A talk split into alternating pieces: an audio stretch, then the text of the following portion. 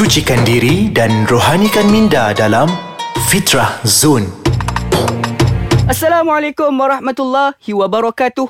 Bersama dengan saya Da'i Lukman sekali lagi menerusi Fitrah Zone di podcast Ais Kacang. Alhamdulillah mudah-mudahan para pendengar sekalian semuanya dalam keadaan tenang, dalam keadaan jiwa yang aman insya-Allah sama-sama kita dapatkan ilmu mudah-mudahan membawa keberkatan di dalam kehidupan kita. Jadi pada hari ini tuan-tuan dan puan-puan kita nak membincangkan satu tajuk yang berkaitan dengan diri kita, berkaitan dengan hak kita sesama manusia iaitu tajuknya enam hak sesama Muslim. Jadi tuan-tuan dan perempuan, seperti kebiasaannya, sebelum kita nak meneruskan lagi dengan lebih mendalam tentang tajuk yang kita nak bincangkan pada hari ini, sama-sama kita dengar dahulu firman Allah Subhanahu Wa Taala dalam Al-Quran menerusi surah Asy-Syu'ara ayat 183.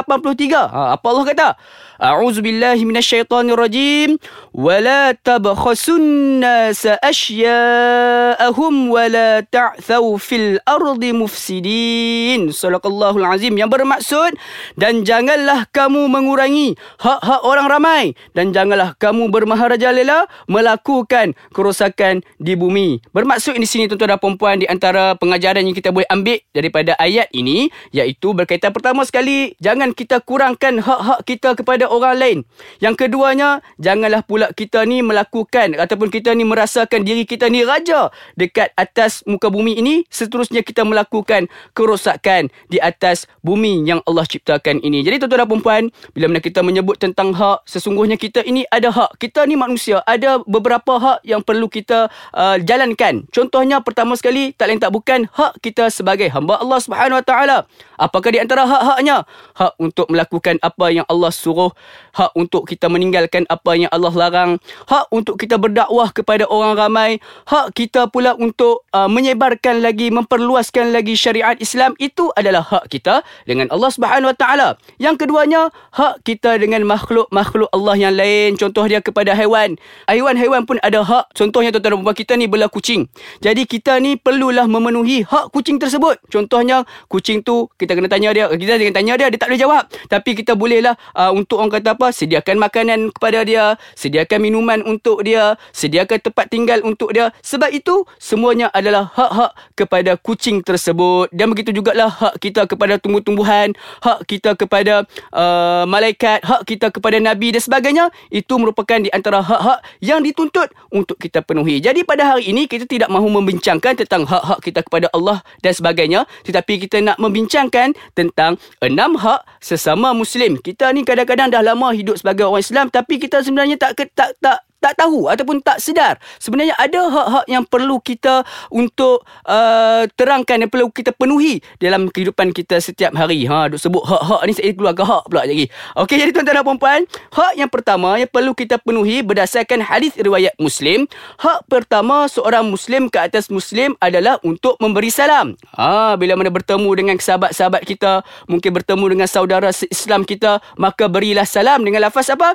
Assalamualaikum kalau nak dapat pahala lebih sikit, Assalamualaikum warahmatullahi Nak dapat pahala yang orang kata apa secara total, Assalamualaikum warahmatullahi wabarakatuh. Ha, dan bila kita bagi salam ini, ini yang akan mengeratkan silaturrahim di antara kita. Bila mana bersalam ni pula tuan-tuan dan puan-puan, ni kadang-kadang ada orang salam ni, hujung-hujung jari je ni. Kan? Itu bukannya cara-cara Islam mengajar kita cara untuk bersalam. Caranya untuk kita bersalam ni, pastikan kita punya perut tangan kita ni, perut orang kata apa, perut tangan kita ni bertemu dengan perut tangan orang lain.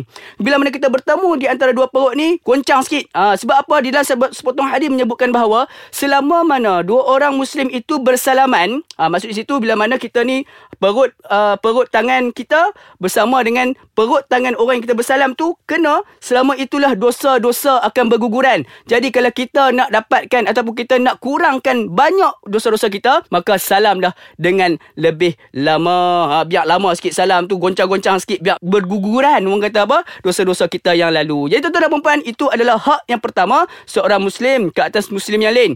Soalan ataupun hak muslim yang keduanya pula adalah sentiasa menasihati saudaranya bila mana saudaranya itu melakukan kesilapan ataupun melakukan kemungkaran di hadapan mata kita. Nampak kawan kita ni keluar contoh dia keluar pergi main judi. Kita tegur kat dia janganlah main judi sebab kita tahu dia tu Islam. Kita pun terang kat dia itulah hukum judi apa sebagainya. Bila mana kita tengok kawan kita ni mungkin suka merokok contohnya. Ha, kata kat dia janganlah merokok kan. Merokok itu membahayakan kesihatan anda. Jadi tuan-tuan dan puan ada lagi empat lagi hak muslim kat atas muslim tapi kita bincang biasa, kita berhenti berehat sebentar. Kita akan bertemu semula selepas ini di dalam Fitrah Zone. Alhamdulillah bertemu semula dengan saya Dain Lukman di Fitrah Zone menerusi podcast Ais Kacang. Hari ini kita nak bincangkan tentang enam hak Muslim ke atas Muslim. Sebelum kita berhenti berehat sebentar tadi, kita saya telah pun menyebutkan dua di antara hak yang perlu kita penuhi. Iaitu yang pertama sekali, bila mana bertemu dengan saudara kita, perlulah kita beri salam. Kalau kita tengok dulu sahabat-sahabat Nabi ni berebut ni nak bagi salam kat Nabi. Tapi selalunya mereka kalah dengan Nabi. Sebab mereka walaupun menyorok macam mana sekalipun, Nabi akan bagi salam dulu. Ha, itu adalah hak yang pertama. Yang keduanya, menasihati saudara Islam kita sekiranya mereka melakukan kemungkaran di hadapan mata kita. Itu adalah yang keduanya, hak seorang Muslim ke atas Muslim. Jadi kita nak masuk pula hak yang ketiga iaitu hak untuk kita mendoakan bagi saudara kita bila mana dia bersin. Ha, kadang-kadang ni kita duduk jalan dengan kawan kita ni, duduk nak pergi makan lunch contohnya. Kan kita jalan-jalan tiba-tiba dia bersin. Aciu. Ha, nampak comel kan? Aciu dia dia dia bersin. Kita sebagai seorang muslim perlulah menuntut ataupun perlulah memenuhi hak kita untuk mendoakan dia tak kala dia dia bersin. Apa doa dia? Yarhamkallah. Dia sebut Alhamdulillah kita sebut Yarhamkallah. Moga-moga Allah merahmati kamu. Dan bila mana oh, kita dah menjawab, yang orang yang bersin tu pula perlu menjawab balik ataupun perlu pula uh, membalas balik. Yahdikum wa yahdikumullah. Mudah-mudahan Allah juga memberikan rahmatnya ke atas kamu. Ha, itu adalah hak sesama Muslim ataupun hak sesama saudara kita. Bila mana melihat saudara kita bersin, perlulah kita mendoakan agar dia disembuhkan penyakitnya. Sebab apa? Bila mana kita bersin bersin ni tuan-tuan dan puan sebenarnya kita sedang mengeluarkan kuman-kuman melurusi mulut kita ataupun hidung kita. Uh, ataupun orang yang bersin ni, ada satu kajian menunjukkan bahawa bila mana seseorang itu bersin, dia akan sebenarnya degupan jantung dia akan berhenti buat seketika. Jadi, kalau kita ni bila mana dah bersin, masih lagi mampu untuk meru nafas, perlulah kita ucap Alhamdulillah. Dan bagi saudara sebelah dia, ucaplah Yarhamkumullah. Ha, moga-moga Allah merahmati kamu. Jadi tuan-tuan dan perempuan, itu adalah hak yang ketiga. Seorang Muslim ke atas Muslim yang lain. Jadi yang keempatnya, apakah hak yang keempat ni tuan-tuan dan perempuan? Perlulah kita memenuhi jemputannya sekiranya kita tidak ada sebarang keuzuran. Ha, hak yang keempat adalah untuk kita penuhi jemputan dia. Contoh, saudara kita ni nak kahwin. Ha, dia telah, orang kata apa, dia jemput kita untuk datang ke walimatul urus dia.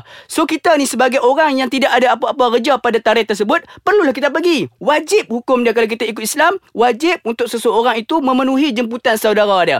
Kalau kita tidak ada sebarang keuzuran. Tapi kalau tiba-tiba kita hari itu kita demam, ataupun uh, dalam situasi tempat itu mungkin jauh maka pada saat itu kita dibolehkan untuk tidak memenuhi jemputan tersebut tetapi selagi mana kita mampu selagi mana kita ada kelapangan perlulah kita memenuhi jemputan saudara kita yang menjemput kita untuk hadir ke majlis mereka Baik, itu adalah yang keempat. Dan hak yang kelima, tuan-tuan dan puan adalah untuk kita menziarahi saudara kita bila mana dia sakit. Ha, bila mana dia sakit ni, tuan-tuan dan puan kadang-kadang ni, bukan apa, saudara-saudara kita ni, dia mengharaplah ada orang yang datang, main melawat dia, bawa buah sikit ke, ataupun kalau nak bagi dia cepat sembuh ni, bawa duit. Ha, bagi duit tu insyaAllah dia, dia, dia sihat lah, cepat sikit. Tapi kalau nak lagi cepat tu, bagi duit tu, duit warna ungu. Ha, InsyaAllah cepat sembuh. Ha, tuan-tuan dan puan jadi pastikan yang kelimanya, hak yang kelima perlu kita penuhi adalah untuk menziarahi saudara kita di saat mana dia datangi dengan kesakitan. Ujian Allah kepada dia dengan kesakitan. Itu adalah hak yang kelima dan yang keenamnya tuan-tuan dan puan hak yang perlu kita penuhi sebagai seorang muslim ke atas saudara kita yang muslim adalah untuk mengikuti jenazahnya. Ha, kalau saudara kita meninggal, kita kena ikut jenazah dia ni sehinggalah saat diletakkan saudara kita itu di dalam liang lahat. Tuan-tuan dan perempuan, bukan sebab kita ni nak beri orang kata apa nak nak melakukan ritual ataupun sebagainya, tetapi ini merupakan salah satu cara untuk mendekatkan kita, untuk mempermudahkan kita untuk ingat sentiasa kepada kematian. Kadang-kadang kita ni tuan-tuan dan perempuan, bila mana kita hidup sehat, kita hidup banyak masa lapang ni, kita banyak lupa pada Allah Subhanahu Wa Taala Kita banyak lupa kepada kematian. Bila mana kita ada mungkin Allah datangkan ujian kepada saudara kita dia meninggal. Pada saat itu sebenarnya Allah nak memperingatkan kepada kita supaya sentiasa ingat kepada dia, sentiasa ingat kepada kematian. Sebab apa? Nabi SAW pernah bersabda, sesungguhnya orang yang paling bijak di antara kamu adalah orang yang banyak mengingati mati dan melakukan persiapan untuk menghadapi saat kematian. Jadi tuan-tuan dan puan itu merupakan itulah dia enam hak muslim ke atas muslim yang lain. Saya ulang sekali lagi. Yang pertama sekali sentiasa memberi salam, yang keduanya sentiasa menasihati sahabat kita di saat mereka melakukan kemungkaran. Yang ketiganya berdoa bila mana saudara kita bersin. Yang keempat penuhi jemputan saudara kita. Yang kelima, ziarahnya ziarah saudara kita di saat dia diuji dengan kesakitan dan yang keenamnya ikut jenazah saudara kita ke kuburan. Mudah-mudahan bermanfaat buat kita semua. Jadi seperti biasa, kepada sidang penonton yang masih lagi belum ada aplikasi uh, Ais Kacang ini, boleh untuk download dan uh, install aplikasi ini menerusi Google Play Store dan juga Apple App Store. Dan jangan lupa untuk follow kami di Instagram kami, Ais Kacang MY dan juga di Facebook kami, Ais Kacang. Dan sekiranya tuan-tuan dan perempuan ada sebarang persoalan, ada sebarang orang kata apa, idea untuk kami berikan, untuk kami tampilkan menerusi Ais Kacang ni, boleh untuk emailkan kepada kami di Ais aiskacang.com.my. Mudah-mudahan kita bertemu lagi di panjangkan umur insya-Allah. Assalamualaikum warahmatullahi wabarakatuh.